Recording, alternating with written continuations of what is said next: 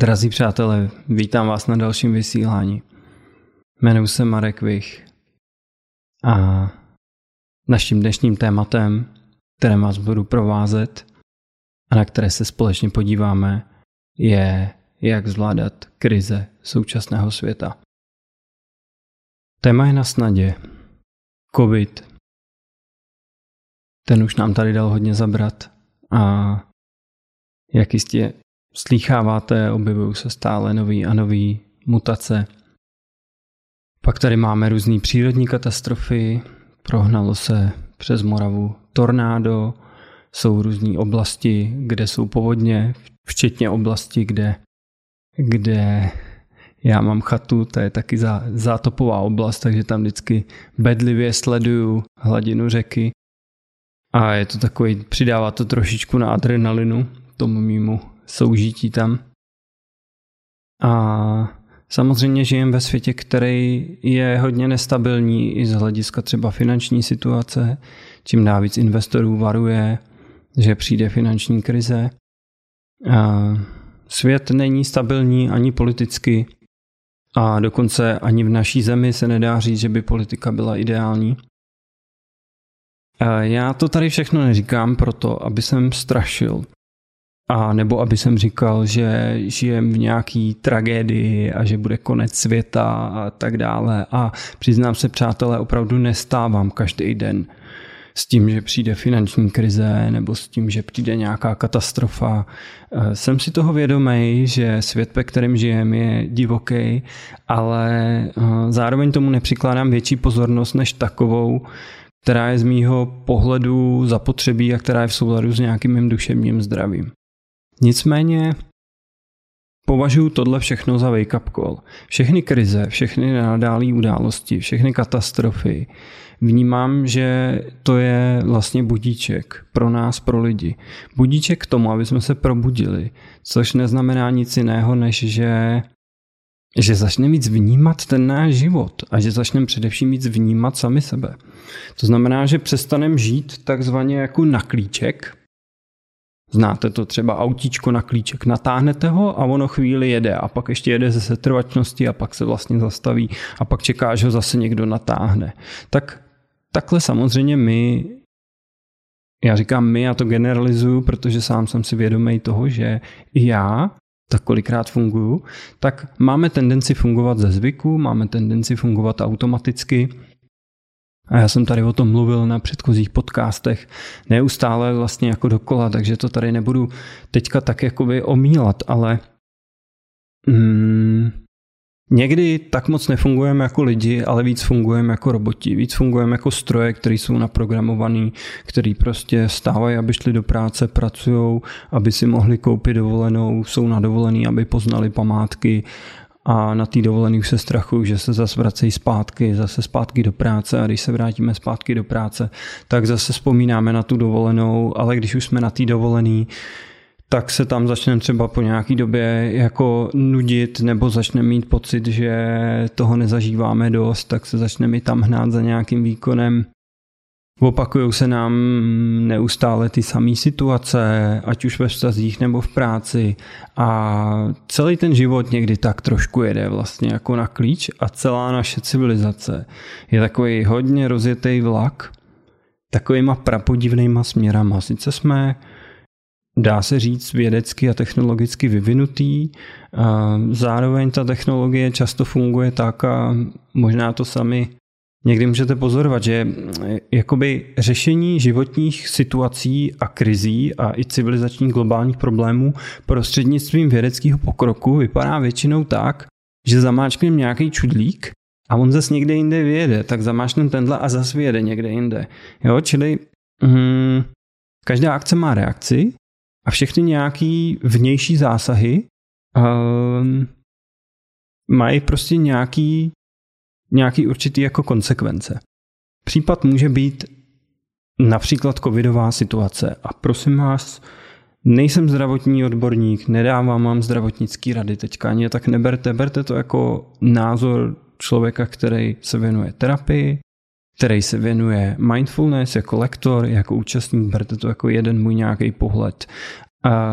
A ale stojím si za tady tím pohledem, který vám teď říkám, který není odborný, ale jako stojím si za ním jako člověk, že vlastně i trošičku ta situace s tím očkováním je podobná. Já nevěřím žádným konspiračním teoriím, co se očkování týče, nemám z toho obavu, nemám z toho strach, ale jsem toho názoru, že COVID sem přišel, aby nám ukázal něco hlubšího.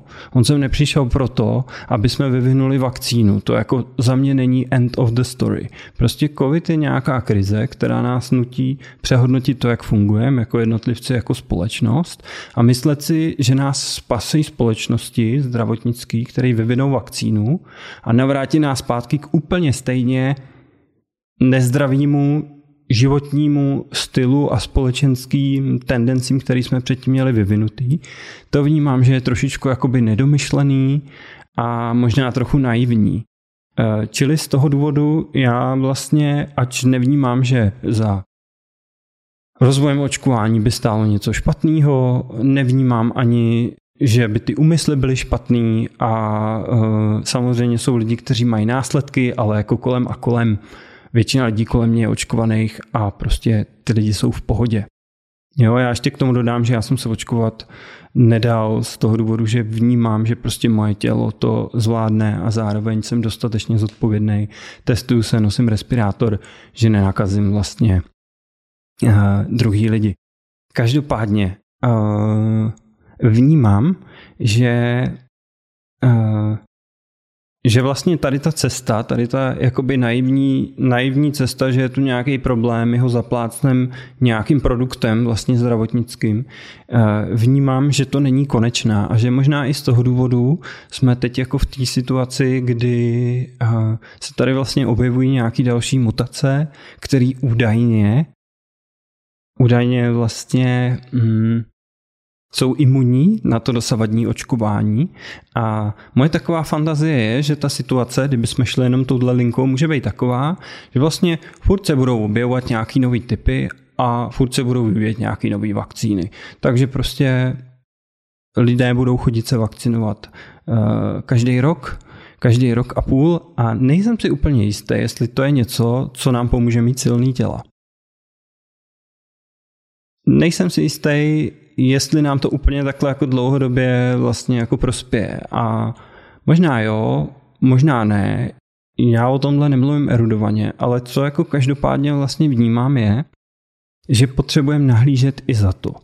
Nijak neschazuju tady tu linku zdravotnickou, ale vnímám, že se potřebujeme jít i za to, že potřebujeme, každý z nás potřebuje jít k tomu, co mi ta situace říká.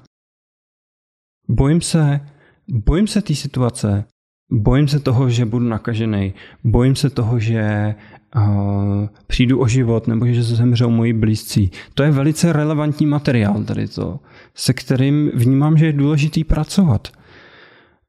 Proč?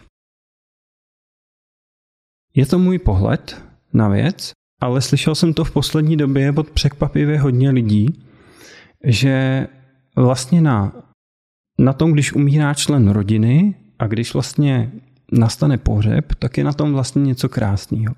Krásný není to, že nám zemřel milovaný člověk, ale krásný je to, že vlastně na tom pohřbu najednou promluví přítomnost. Najednou se neřeší prostě kraviny, najednou se nepomlouvá, lidi jsou prostě v sobě a lidi na chvíli jako jsou u sebe. Spoustě lidem je to strašně a krajně nepříjemný, ale vlastně poslední pohřeb kremace, na který já jsem byl s naší rodinou, tak já jsem si to z tohohle pohledu vlastně obrovsky užil, protože jsem zažil jakoby novej zážitek s mým příbuzenstvem a s rodinou. A nemusí nám nikdo nutně kolem umírat, aby jsme pochopili správu těch krizí dříve. Aby jsme pochopili vlastně to, že všechny ty krize nám říkají, že ten svět není tak předvídatelný, že ten svět se nedá vlastně pojistit na klíček, že ani na tu vědu se nedá vlastně plně spolehnout, která nám často slibuje. Žij jak žiješ, věř nám a my se o to postaráme. No tak očividně vidíte, že to tak úplně není, protože zprávy z poslední doby nám ukazují na velkou nestabilitu. Čili já vnímám, že my potřebujeme víc přivítat tu změnu a tu pestrost, tu nahodilost. A že nás to nutí jít víc do přítomnosti. Už ne tolik žít na klíček, ale prostě žít tady. Tady a teď to vnímat, tady a teď každý den to nově vyhodnocovat. Naslouchat svýmu tělu, naslouchat tomu, co se děje kolem mě, naslouchat mým emocím, pozorovat sám sebe a na základě toho prostě žít. Na základě toho přehodnocovat věci v životě. Na základě toho se rozhodovat, co budu dělat a co dělat vlastně nebudu. Je pravda, že když máme stabilní práci, tak do ní chodit takzvaně musíme. A pokud cítíte, že tam máte chodit, tak tam choďte, teď. Na tom není nic špatného, ale v té práci nemusíme žít tak stereotypně. I tam vlastně můžeme víc vnímat přítomnost. I tam víc můžeme vnímat druhý lidi. I tam si můžeme dovolit pozorovat, jak se cítíme. Nejenom to tam přežívat a odžívat, až ta práce skončí a tak dále. Čili poselství přítomnosti, to je to, co vnímám, že nám tady ta doba nabízí. A na dnešním streamu se vlastně na tohle a podcastu se na tohle podíváme víc jako dopodrobná. Chtěl bych vlastně, aby jsme tady společně oslavili ty krize a ty změny, aby jsme se podívali na to pozitivní, co nám to vlastně nabízí. A samozřejmě, že si taky dáme spolu zase meditaci mindfulness, laskavosti, vděčnosti, se kterou se zase trošku jakoby hloubějc naladíme na tu rovinu, na tu pozici, ze který vlastně je možný vnímat pozitivnějc celou tu situaci. Budu taky trošku mluvit o těch přírodních katastrofách i o tom, jak zasáhla konkrétně mě a můj pozemek.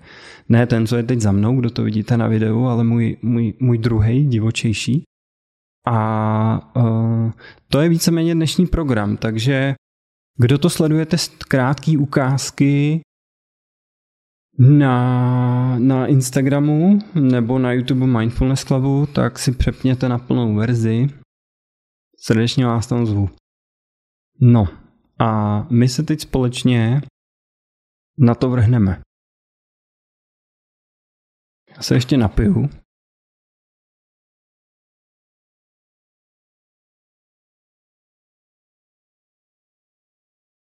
A pojďme na to.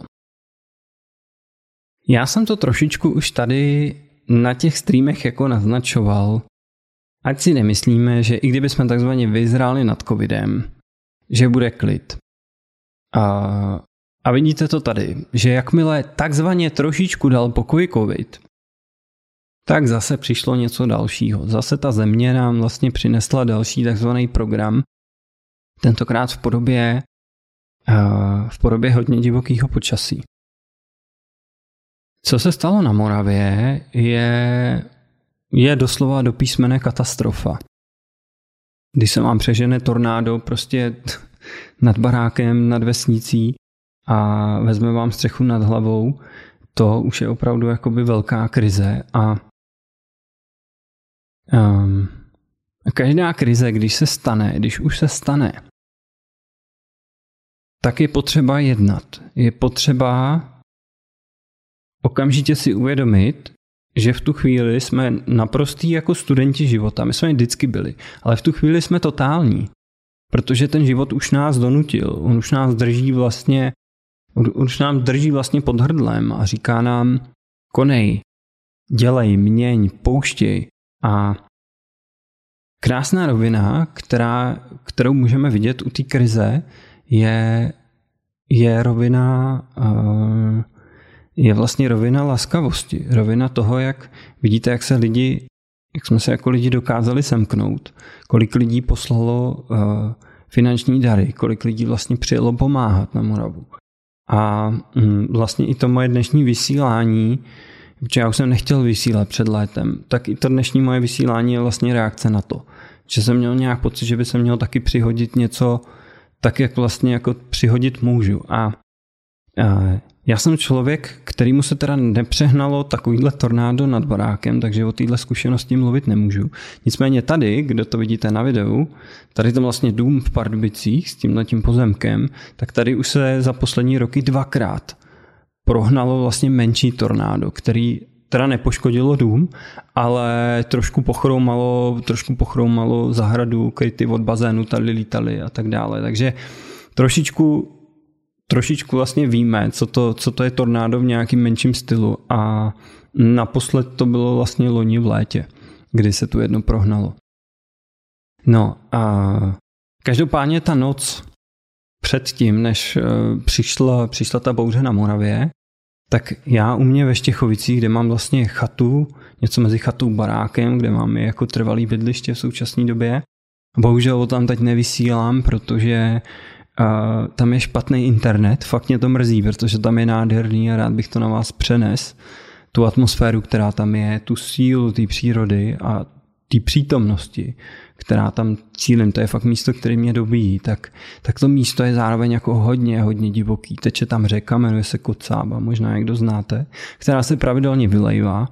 Možná proto je tam takový klid a ne tolik lidí, protože to je zátopová oblast. A zároveň tím údolím se občas přežene docela brutální bouře. A vlastně minulý týden se přehnala jedna.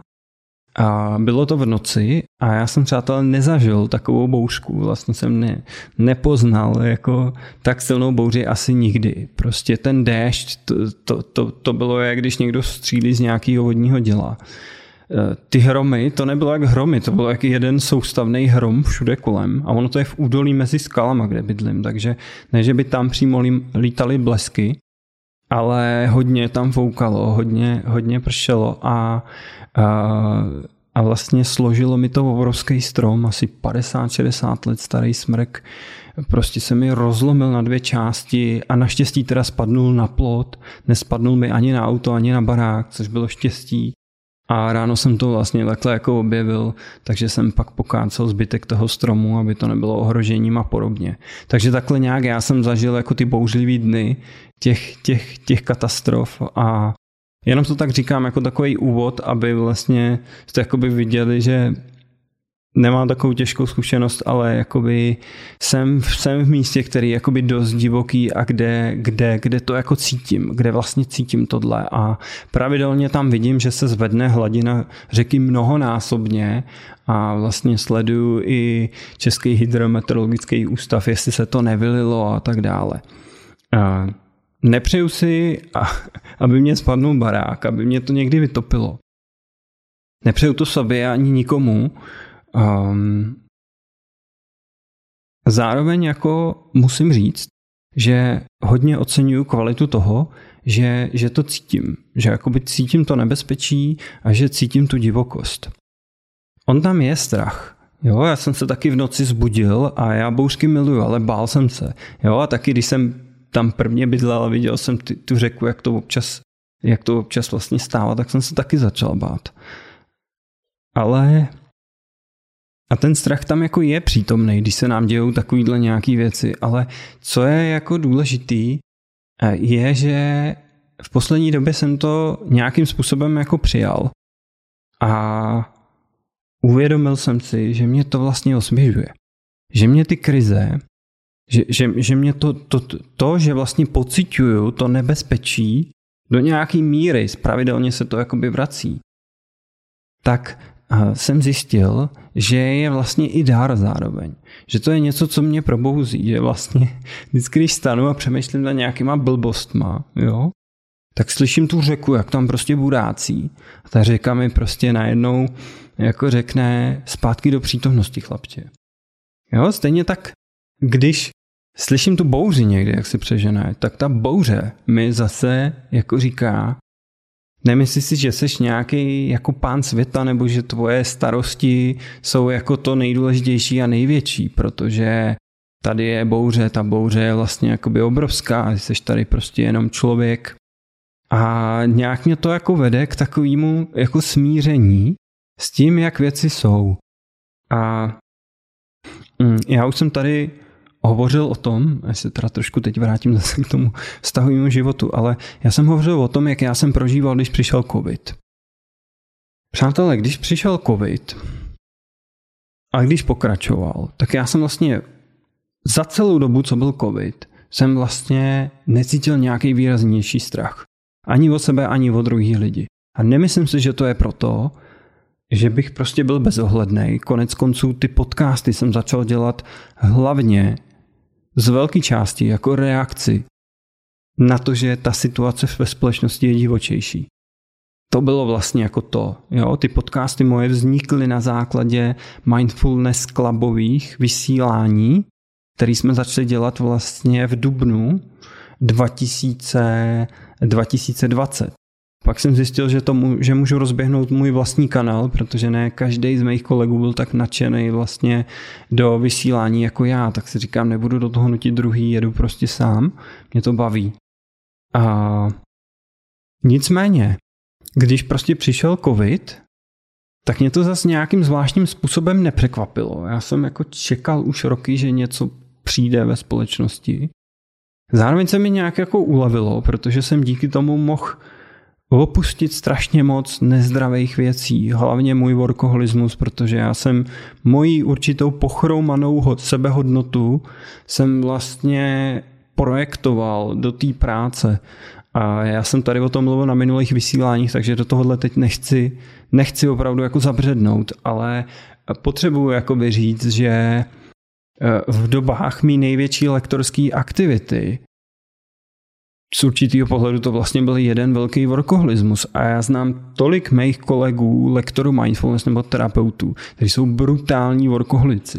Prostě to jsou lidi, kteří smažejí jeden kurz za druhým, kteří smažejí terapie a já jsem trošku jako skeptický k tomu, jestli celý to pohání opravdu jako soucitná a laskavá snaha jako pomáhat druhým nějak nebo se rozvíjet a myslím si, že občas to může být únik od nějakou hlubší úzkostí nebo pocitem nedostatečnosti a nebo prostě potřeba jakoby vydělat peníze, což ale když příliš moc chci vydělávat lektorskou činností, k tomu bych byl taky trošku jakoby skeptický, tím jsem si taky nějak jako prošel a vím, že to není úplně ono a já jsem fakt spokojený, když to mám na pohodu a na volno, když prostě mě to nemusí primárně živit, když je to jeden ze zdrojů příjmu.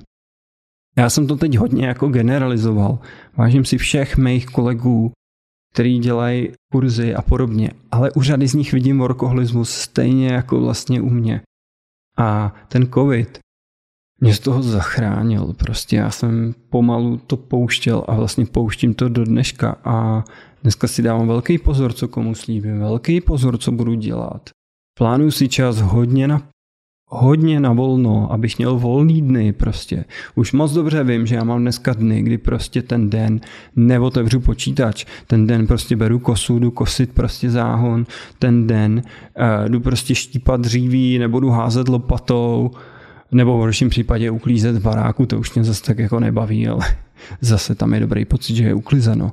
A takhle to prostě jako mám a já to vlastně už ani nechci jinak. Jo, já už nechci být prostě office guy, který prostě sedí za tím kompem celou dobu. Ani nechci trávit celý svůj život za streamama nebo prostě na nějakých kurzech nebo v terapeutovně. Prostě já jsem nějak jako si dovolil se naladit na to, jak to chci a jdu do nějaký rovnováhy a hodně jsem ubral, přátelé, opravdu jako hodně. A to je takový jako side benefit nebo velký jako benefit toho covidu, protože díky němu jsem si dovolil do tohohle vlastně jako jít a nemyslím si, že už bych teď potřeboval nějaký krize, aby mě vysvobozovali z workoholismu. Já už jsem jakoby tu laskavost k sobě už jsem vlastně projevil tady tím způsobem, že jsem vlastně skutečně jako šel do skutečně víc začal ten svůj život řídit nebo směřovat tak, aby byl udržitelný každý den. Že fakt každý den sleduju, co mě baví, co chci dělat, co je vlastně to, co je dneska v souladu se mnou, s mým tělem, s mým nějakým pocitem naplnění a tak dále. A je samozřejmě den, kdy ne vždycky to jde, ale spoustu dní to jde, přátelé, opravdu spoustu dní to jde. A já jsem spoustu věcí opustil. Já jsem opustil v poslední době projekty, kterými jsme mohli vydělat 100 000, kdyby se povedly. A já jsem mohl daleko víc jakoby hrotit třeba svoji terapeutickou činnost a daleko víc se snažit. Prostě podívejte se na moje zdi. Téměř nikde nevidíte, že bych nabízel, že mám volný místo jakoby na terapie. A jakoby já vlastně volný jako mám, a když budete chtít a ozvěte se mi, tak můžeme spolupracovat. Ale vlastně mě se všichni lidi, se kterými já spolupracuju na terapie, se mi vlastně ozvali jako sami, že to jenom našli jakoby na webu. A tím jenom chci říct, že jsem daleko víc bych mohl jako ty věci hrotit a tlačit. Ale já už vlastně jako nechci. A upřímně, ten COVID, tam je ta sekundární příčina. Ta věc jsem vytvořil tu platformu, na který já jsem si něco takového vlastně jakoby mohl dovolit. Ano, jsou rodiny, který jo, řada z vás to tak máte, žijete v bytě, žijete s dětma, žijete s manželem, je to úplně něco jiného. Je to ještě daleko větší výzva. Nedá se očekávat, že pak ten COVID bude taková nádhera. Já si pendluju mezi jedním barákem, kde je moje rodina v Pardubicích, mezi prostě mojí chatou, kde prostě jsem sám a kde mám pohodu, mám to zařízený pěkně a jsem za to jakoby vděčnej. Ale i tak jsem opustil spoustu nezdravých věcí za poslední 2 roky a vyžadovalo to někdy sakra velkou odvahu do toho jít. Sakra velkou odvahu a 10, stovky ne, který jsem řekl lidem v poslední době. A to je prostě toho součást a to tak jako musí být. Protože když začneme žít v přítomnosti, tak je to přesně o tom, že říkáme často hodně ano. Ano, teď si dám čaj, teď si zajdu na zmrzku, teď prostě zavolám kamarádovi, zavolám kamarádce. Ale úplně stejně často říkáme ne. A pokud jste ten typ člověka, který jakoby je zvyklý tak trošku jakoby víc upřednostňovat ty potřeby druhých, jste takový jako souhlasný, neradi se hádáte, jste takový diplomatický, asertivní, jako z velké části já, upřímně, jo, když jsem výrazná osobnost, tak hodně tam tohle bylo, je to hodně daný jakoby rodinou, ve který jsem vyrůstal a teda. A ještě dalšíma věcma. Každopádně já jsem tohle prostě rozeznal jako jeden ze zásadních jako problémů, které je potřeba přeprogramovat.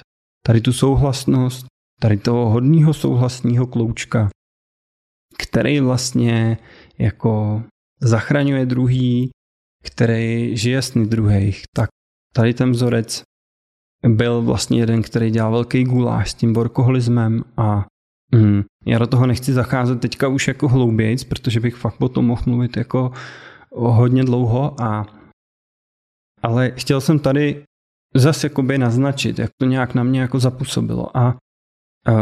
Ale co je to podstatný? Co je vlastně tam to podstatný je, že tam nebyl nějaký a není tam nějaký velký strach.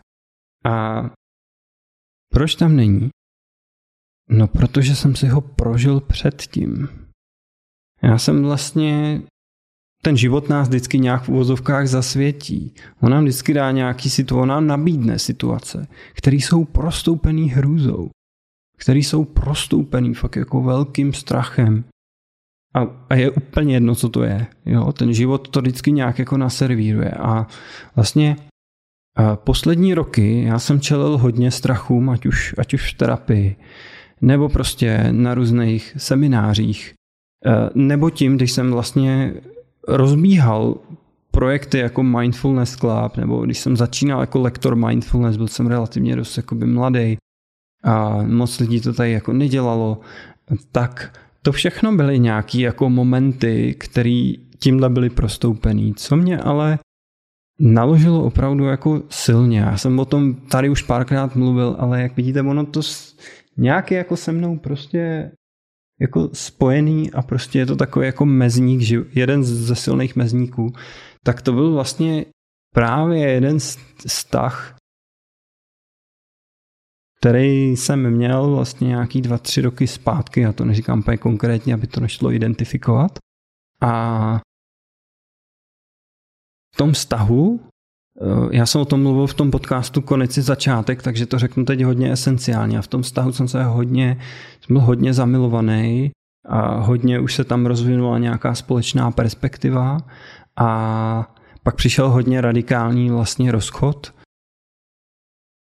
Hodně takový jako nevědomý, jako já jsem se snažil, aby byl jako vědomý, nebyl iniciovaný mnou, byl iniciovaný jí, ale byl takový jako, že z její strany pomalu by to prostě proběhlo přes SMS-ku, což jsem nechtěl, takže jsme se viděli, ale prostě bylo to, jak kdyby byla vyměněná, jak kdyby se prostě všechno jako změnilo a já jsem věděl na nějaký úrovni a dneska to vím čím dál, že jsem prostě měl jít dál. Ten vztah byl prostě tak intenzivní, že já jsem měl pocit, jako kdyby jsme spolu prožili prostě celý jeden život. Jo. Ono se to nedá vysvětlit, ale prostě mně to fakt přišlo, jak prožitý jeden život. A radikálně to pak skončilo a já jsem prožil silnou vlastně míru strachu. Silnou míru strachu. Já vím, že to bylo spojené s tím, že jsem tenkrát byl hodně ještě navázaný, prostě byly tam zbytky, takzvané pupeční šňůry, byl jsem navázaný vlastně na moji mamku, na fyzickou matku. A neměl jsem ten core zdroj stability a bezpečí ještě v sobě. Potom všem, co jsem odmeditoval, po pobytech ve tmě, prostě po prostě 2-3 letech už jakoby v intenzivní terapii a po různých kurzech, potom všem prostě tam tohle jako zbylo a asi proto jsem se furt tak jako cítil v něčem jako takový jako dítě, který se vlastně jako bálo. Jo. A tohle mi do toho úplně hráblo, protože v tom vztahu se tady to moje jako navázané dítě se vlastně jakoby vázalo na ní. Vázalo se na ten bezpečný, láskyplný prostor, který jsme měli a vlivem toho vlastně došlo k tomu, že jsem cítil jako extrémní bazální strach. Že jsem fakt jako dny nemohl spát a klepal jsem se a zase klasika, nechápal jsem, jak to může být tak silný. No jo, tak se rozcházíme, OK, byla pěkná, byla fajn, měli jsme plány, takhle z hlavy to všechno, že jo, vždycky vypadá v pohodě, ale to podvědomí prostě vřelo. A já jsem od té doby začal rozvíjet tu praxi sebelaskavosti mnohem intenzivněji, mnohem víc na tělo. Začal jsem o sebe víc pečovat a nějak jsem se tak jako očpuntoval a víc jsem se ještě postavil na vlastní nohy. Začal jsem řešit nákup vlastní nemovitosti v té době a do té doby jsem nějak žil jako v Praze, prostě v bytě, jo, a teď jsem fakt šel jako do toho baráku, do té hypotéky a tak. Všechno se to jako nějak se běhlo. Já jsem začal vlastně růst, ještě víc jako vyrůstat a dozrávat. A to dozrání bylo dané hlavně tím, že jsem byl schopnej si sám sobě dát to bazální bezpečí a tu jistotu. A že jsem byl schopnej podržet i ten velký existenční strach a s ním vlastně být a fungovat. Takže esenciálně, když jsem vám to takhle teďka řekl, tak si asi dovedete představit, že když přišel prostě covid, tak prostě pro mě to bylo, jak když si namažu na chleba. Připravovalo mě to na to všechno možné, jako v minulosti, jo, ale tohle byla taková tečička, taková fakt jako velký zasvěcení životem, můžem říct. A prostě mě to jako neděsilo a mě to prostě jako neděsí. A protože jsem prožil daleko hlubší existenční strach v rovině prostě, kam mě ten covid jako nedostává. A to si myslím, proč tady o tom všem vlastně teďka jakoby mluvím, jo? Mluvím o tom proto, že ty velký kolektivní krize a ty katastrofy jsou jenom ve finále, z tohohle pohledu, o kterém mluvím, jenom další pozvánkou pro nás k tomu, aby jsme začali zkoumat ten náš bazální strach. Aby jsme začali zkoumat ty naše bazální nejistoty. A aby jsme pro ně vytvořili místo, aby jsme pečovali sami o sebe, aby jsme v tom vlastně byli stabilní. Protože my jako společnost hodně usilujeme o nějakou stabilitu a věda o ní usiluje a věda nám to slibuje a tak dále, tak dále. A já sám jsem vědec a dělám výzkum a z té pozice vám prostě řeknu, Omlouvám se všem kolegům, vědcům, jestli to vnímáte jinak, prostě z mýho pohledu nám věda žádnou stabilitu nedá. Věda nemůže být substitucí za to, když nejsme stabilní prostě uvnitř. Nemůže a nebude. Člověka, který prostě je slabý emočně, věda silného člověka neudělá. Můžeme ukázat ping, tyhle věci dávají smysl, takhle se stravuj, takhle cvič, běž na tady tu terapii, zkus si tady tu meditaci. Lidem, kteří jsou na tom hodně špatně, může nabídnout nějaký medikamenty, já to vůbec neodsuzuju. Když někdo nemůže ráno stát prostě z postele, tak budíš a tím mu klidně pomoženo takovýmhle způsobem. Věda nám nabízí spoustu možností, ale stejně ve finále záleží na nás, jestli prostě jdem do té svý síly, jestli využijeme to, co máme prostě k dispozici nabídnutý. A ta situace, že se jenom spolíhám na ty vnější jistoty, to není situace, kdy jdeme vlastně do té síly. Jo? Protože v tu chvíli se nic neučíme. Přišel covid, mě ten covid děsí, protože mi ukazuje nějakou bazální nejistotu. A já s ní potřebuji nějak začít pracovat. Pokud se necítím sám, může to být s nějakým terapeutem, nebo můžu vyhledat nějakou skupinu podpůrnou prostě v tomhle. Nebo si najít nějaký knížky, které o tom píšou, prostě cokoliv. Jako jo. Ale potřebuji to začít adresovat, potřebuji s tím začít pracovat. Protože když s tím nebudu pracovat a budu jen doufat, že ty vnější tendenci se změní, tak ač nerad, tak vám jako musím slíbit, že ten vnější svět vás tomu nepodrží a naloží vám něco dalšího. Prostě ten život naloží. Ten život jako chce, to je trošku jako obrazně, jo?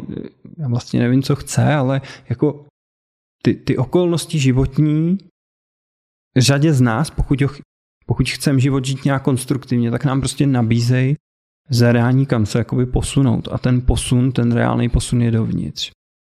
Ten skutečný posun je dovnitř. Tím nějak neznehodnocuji jakoukoliv jako snahu pracovní, jakákoliv snaha pomáhat ve vnějším světě, ale stejně ve finále vždycky nás to vede jakoby k tomu vnitřnímu a možná to víte, jako nemůžeme se rozdat pro druhý a zapomenout prostě na sebe. Potřebujeme pečovat i o sebe. A čím víc pečujeme o sebe, čím víc dokážeme být s tím, co je v nás, tím líp jsme schopní potom pomáhat druhým, tím větší a stabilní pilí jsme pro druhý, protože ten základ stability není v tom technickém pokroku. Ten základ stability je v každém z nás. Troufnu si říct, že to, co se po nás chce, aby každý z nás sám za sebe dokázal být silnější. A na základě toho se rozhod přispívat potom druhým, spolupracovat s druhýma a z toho pak vznikne ta velká kolektivní stabilita vlastně. Když čekáme, že nás spasejí politici, když čekáme, že nás spasejí zdravotníci, no tak akorát prostě čekáme na to selhání, protože ono to někde musí selhat, protože ono jako ten kolektiv to prostě za vás jako neudělá. A nemusí to být zdaleka tady ty katastrofy, které nás k tomu dokopou. Můžou to být i drobné a malé věci. Já jsem teď zmínil třeba ten rozchod. Jo, před těmi roky.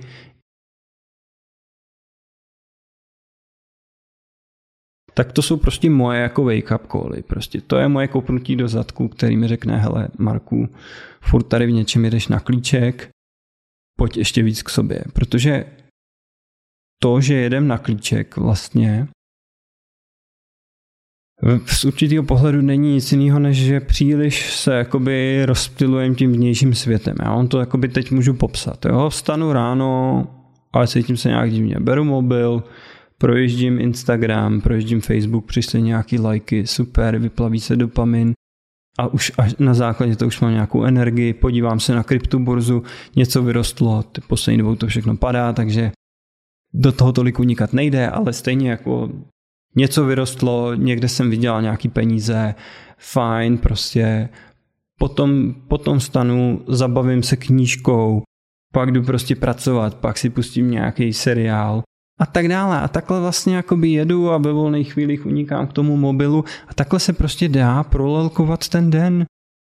Takhle se to prostě dá jako udělat. Takhle se dá utíkat před tou hlubší nejistotou a úzkostí, před tou tenzí, která tam je v každém z nás, troufnu si říct, nějak jako se tam jako projevuje. Někteří lidi vůbec nedokážou být sami se sebou, někteří lidi to dokážou daleko líp. Já to mám třeba tak, že ono to je až někdy jako zvláštní, že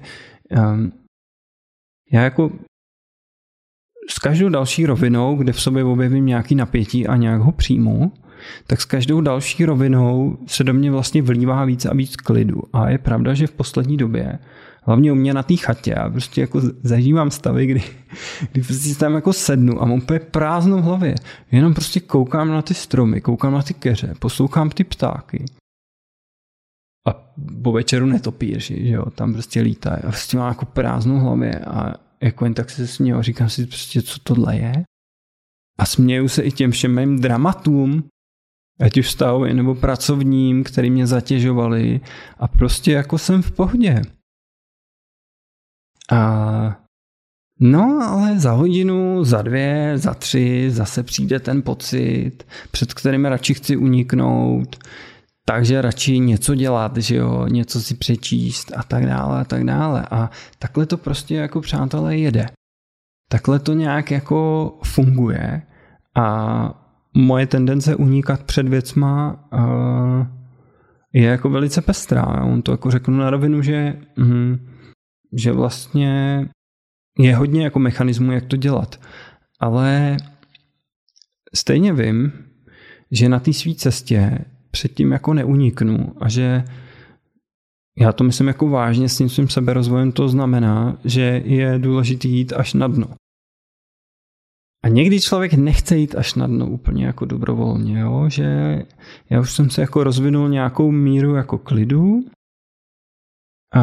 který se jako udržuju, jo? Ale furt tam jsou nějaký další jakoby vrstvy, kde je prostě neklid, kde je jako bouře. A často vidím, že se zdráhám jako do nich jít. Často se to projevuje jenom tím, že bych mohl daleko víc mýho každodenního režimu trávit v přítomnosti. Daleko víc bych mohl jakoby jen tak být. A to nic nemění na tom, že můžu pracovat, že můžu fungovat. Koneckonců i během té práce se dá být daleko víc jako přítomnej. Ale já prostě kolikrát dobrovolně nechci. Já vám to tady říkám takhle na rovinu. Takže prostě život prostě přinese nějaký kick. Zboří mi strom, přinese nějaký stahový drama, prostě, kde spadnu do něčeho, co pak není nějak opětovaný, nebo třeba je to jenom nejistý, jo? Co já vím, já neříkám, že vím, jak to je, jo? Co se mi v poslední době dělo, ale prostě je nějak jako bolavý, krizový z mýho pohledu. A prostě to mě kikne k tomu, abych se na to víc podíval, abych jako se víc v té žumpě pohrabal a abych se tam pak jako rozesmál vždycky po nějaký době, že jo. Protože já se tam pak vždycky rozesměju. Takže vlastně celá ta věc je jenom o tom, že my někdy možná jdeme příliš pomalu. Jo, že já sám někdy jdu příliš pomalu, že si myslím, že jako teď si chvíli můžu takzvaně v uvozovkách jakoby odpočnout od nějakého toho svého sebezkoumání, sebenahlížení. Chvíli si tak jako postaru odfrknout. Třeba si dát nějaký románek, nebo si chvíli tak jako zeblit dny na těch kryptoměnách, jo, a tak dále. Ale ono se jako ukazuje, aspoň jako u mě, že to zas tak nejde. Jo, že prostě to není jako dovolený a zjistil jsem, že když někdy jako už vidím, že mám jít jako dál, žít takzvaně jako správnějc a přítomnějc, a já to jako neudělám, tak ten život přiloží. A začnou třeba problémy prostě s žaludkem, nebo nějaká nemoc se začne objevovat. Nebo prostě přijde nějaká krize v práci a tak dále, a tak dále. Prostě Je to strašně subjektivní teďka, o čem tady mluvím. Já si uvědomuju, že každý z nás máme trošičku jakoby jinou životní cestu, dráhu, jiný výzvy. Ale věřím, že si z tohohle něco taky vezmete. Tak. Já si myslím, že jsem hodně teď jako z freestylu hovořil o svém životě a o těch principech.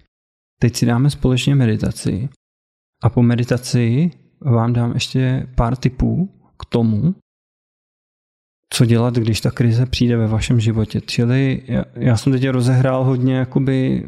rozehrál jsem hodně linek, dáme si meditaci a po té meditaci si to společně propojíme, aby jsme měli hezky uzavřený obrázek, tak jako vždycky. Tak já vás poprosím, pokud sedíme, můžeme si sednout se zavřenýma očima, nebo klidně s otevřenýma, s polootevřenýma, jak vám to vyhovuje. Nohy by se měly dotýkat země ideálně.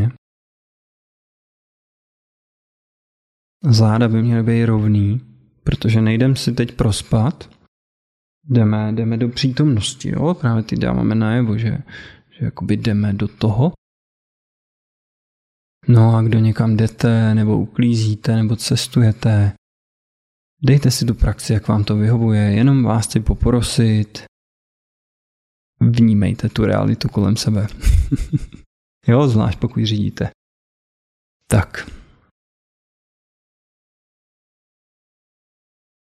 A vnímáme naše tělo.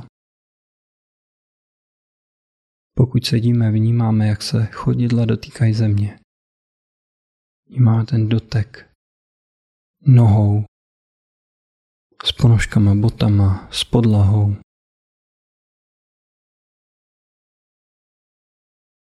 Vnímáme pozici těla. Vnímáme i páteř, jak je rovná. Jak drží naše tělo.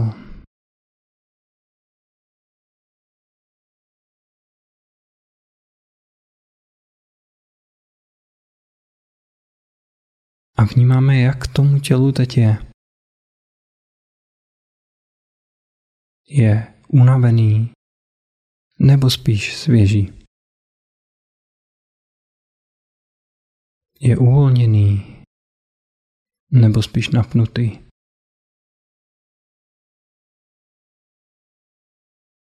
Cítím se v něm příjemně nebo tak jako spíš nepříjemně bolavě.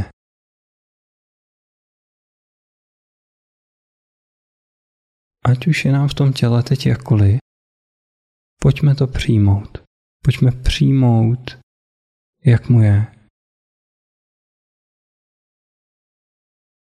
Ať už je to jakýkoliv. Protože základním kolbištěm všech našich událostí i krizí je právě tělo. Naše emoce prožíváme v těle.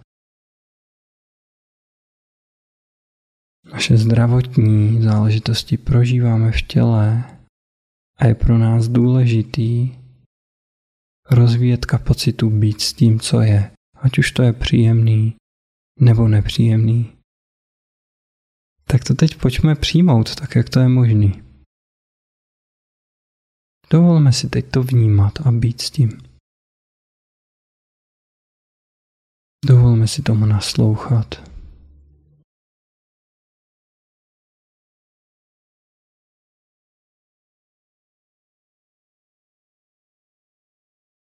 Dovolme si to respektovat.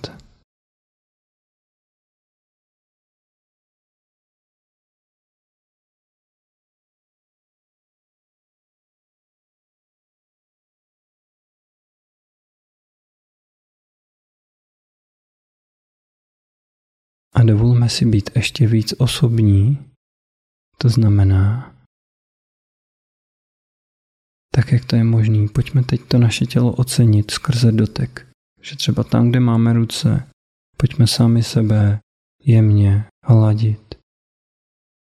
Dovolme si se hladit.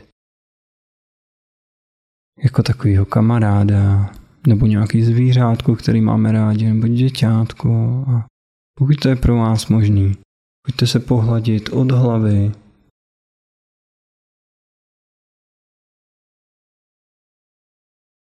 Přes trup těla, přes pánev, až směrem k nohám.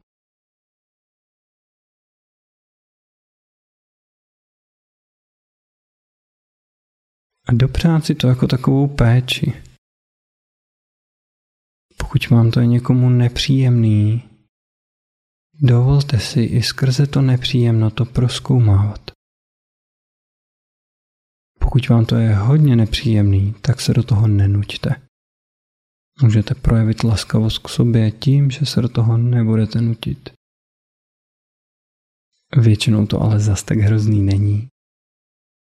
Že určitě je místo na těle, kde není takový problém se pohladit třeba jenom na rukou. A kdo to cítíte, můžete si udělat takovouhle kolíbku, dát si ruce křížem na ramena a jemně se hýbat ze strany na stranu. A skrze to si teď dát najevo, že jsme tu pro sebe. Můžeme si klidně říct, to je dobrý, jsem tu pro tebe, jsem s tebou, jsi v bezpečí, jsme na to dva.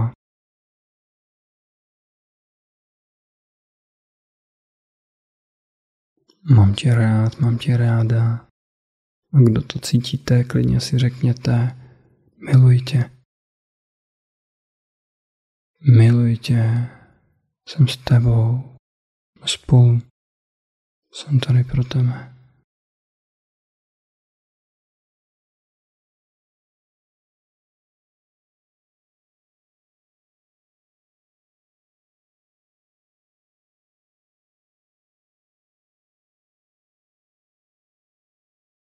Tak a můžeme vnímat, jak naše tělo dýchá, jak se neustále střídá nádech a výdech.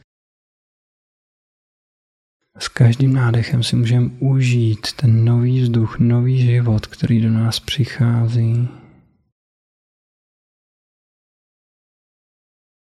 A s každým výdechem můžeme naopak pustit trošku ten starý vzduch, pustit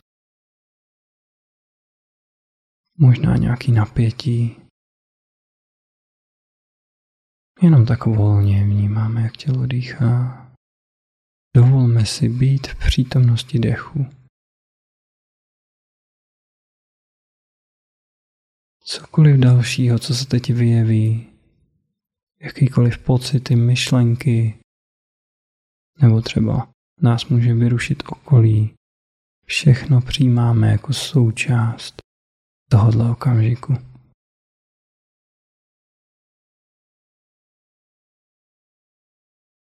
S respektem. Ale zároveň tomu nedáváme víc pozornosti, než je potřeba. A vracíme se k dýchání.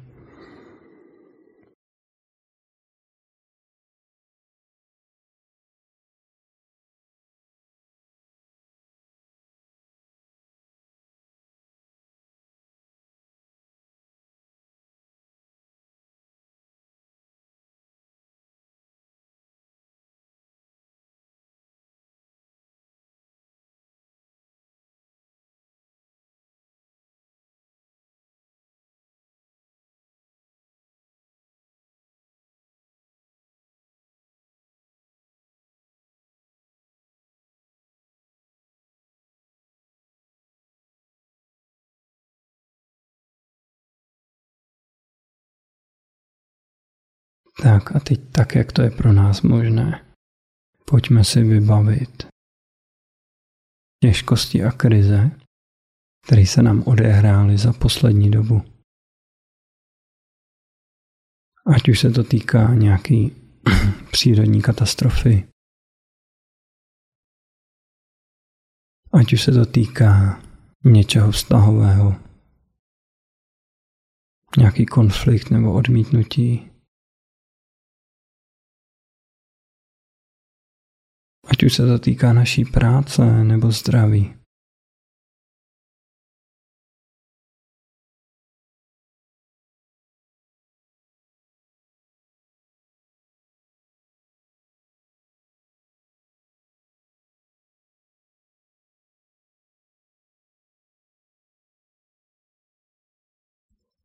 Dovolme si teď vnímat, jak to na nás působí.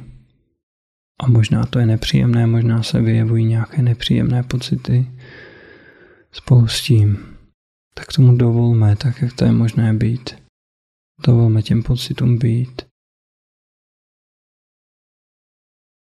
Zůstaňme zároveň se svým tělem a dechem. Dovolme si dýchat, ať už to je teď jakýkoliv.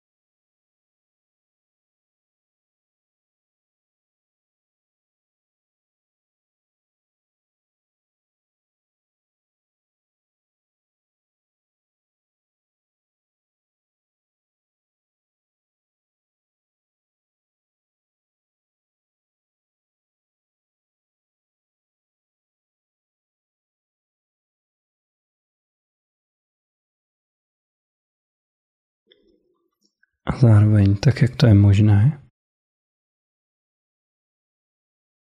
Pojďme teď rozvinout vděčnost za to, co se stalo.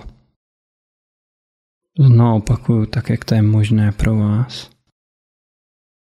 Takže pokud se staly nějaké události, za které nedokážete cítit vděčnost, je to v pořádku. Dovolte si cítit se vůči tomu, jak se cítíte, ale určitě teď můžete najít něco, co se stalo ve vašem životě náročného, za co vděčnost cítit dovedete.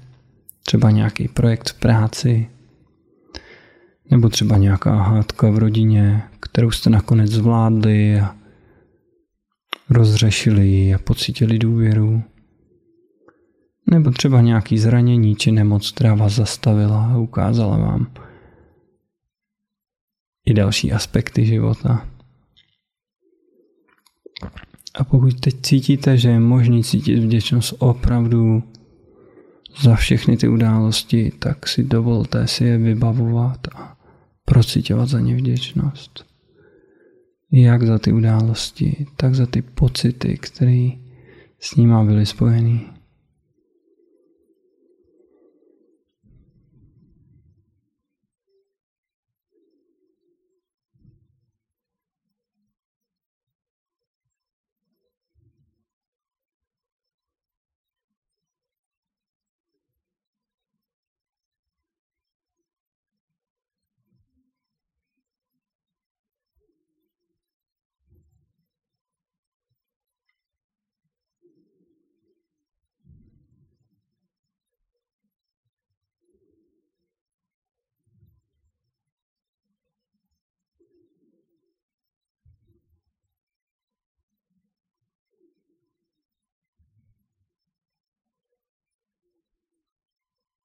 A zároveň teď pojďme sami sobě poděkovat.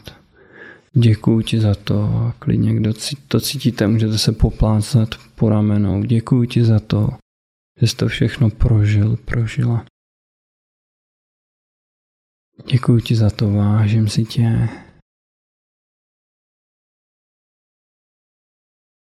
Jsi dobrá. Cokoliv, co se stane, budu s tebou. Jsme na to dva. Jsme spolu. Budu při tobě stát. Tak jak to je možné, si to teď pojďme říct. No a na závěr. Pokud ty těžkosti byly spojené s nějakými lidmi v poslední době, třeba, že nám i někdo nějak mohl ublížit, nebo aspoň nám přijde, že nám ublížil. Tak si pojďme uvědomit, že to jsou taky lidi. Že ve finále si přejou být zdraví a šťastní, stejně jako já.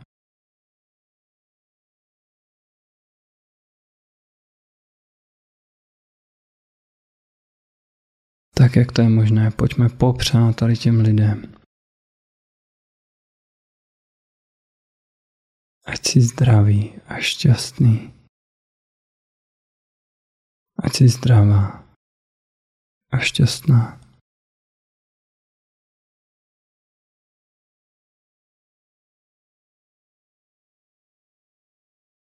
Stejně tak jsou lidi, kteří stejně jako nás zasáhla nějaká krize v poslední době, ať už to jsou lidi na Moravě, kteří přišli o střechu nad hlavou, nebo to jsou všichni lidi, kterým covid zásadně pochroumal zdraví nebo narušil rodiny. Pojďme popřát všem tady těm lidem, ať jste zdraví a šťastní. A stejně tak všichni lidé na celé zemi, ať už ty, kteří pomáhají, pracují na sobě, tak ty, kteří manipulují a nějakým způsobem ubližují, tak všichni si přejí být zdraví a šťastní. A stejně tak si to přejí i všechny zvířátka, všichni další obyvatelé tady naší země.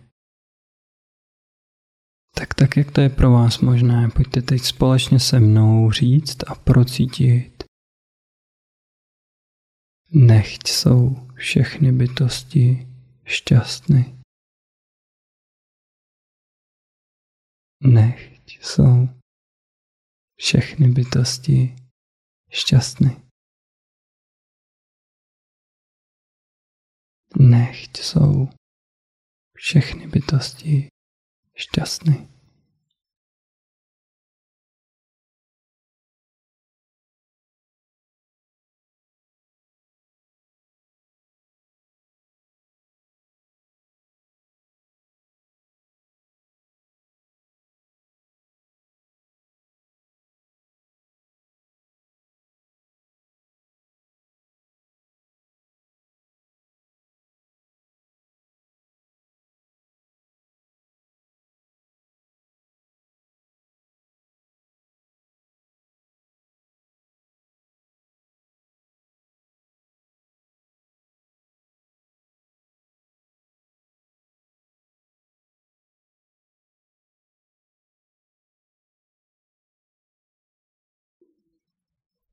Tak vnímáme, jak se cítíme.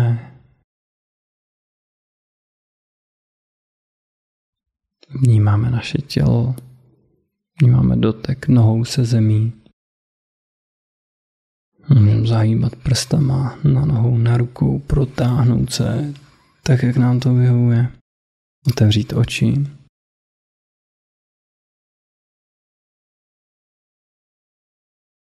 Kdo jste online, budu rád za vaše sdílení, jaká pro vás byla tato meditace.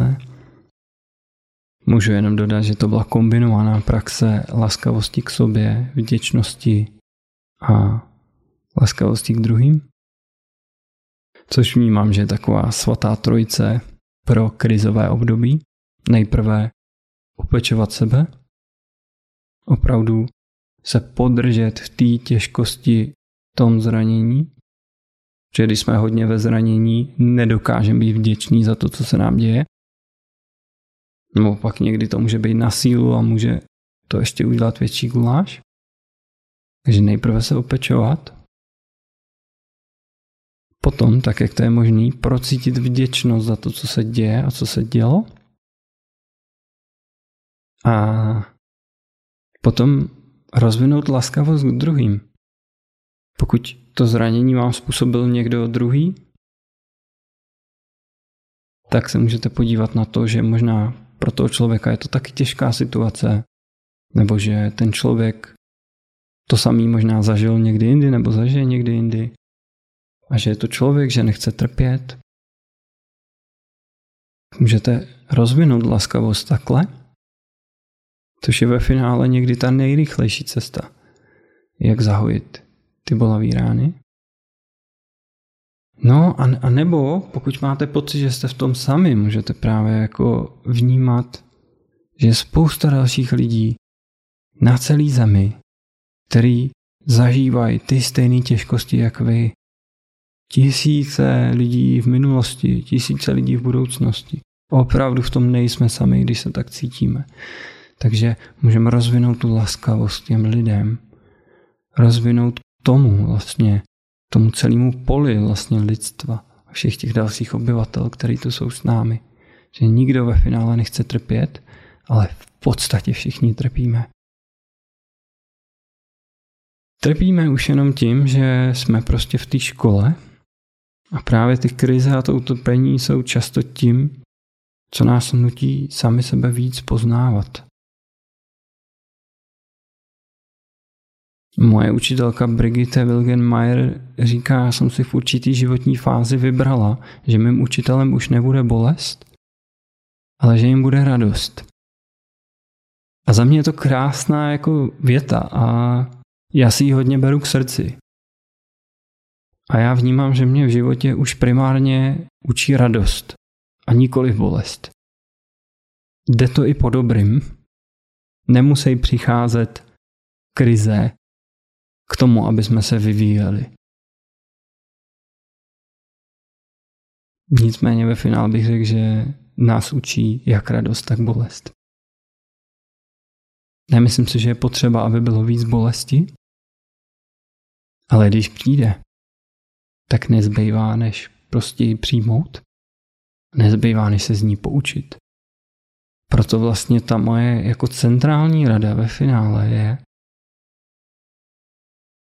když přijde nějaká krize do vašeho života, ať už vám spadne strom na baráku, nebo se stane nějaká větší katastrofa, nebo je to něco zdravotního, nebo něco vztahového, nebo něco pracovního. Zkuste si uvědomit, že ta krize přináší nějaké učení a je jenom na vás, jestli to učení vědomě přijmete a něco si z toho vezmete nebo ne. Protože stejně jako je volba, se z toho nějak jako poučit a využít to pro svůj růst a ve finále pro větší štěstí vás i druhých, tak stejně tak je volba cítit se ublíženě, že za to může ten druhej a za to může ten svět. A v tadytom modu se vlastně neučíme nic.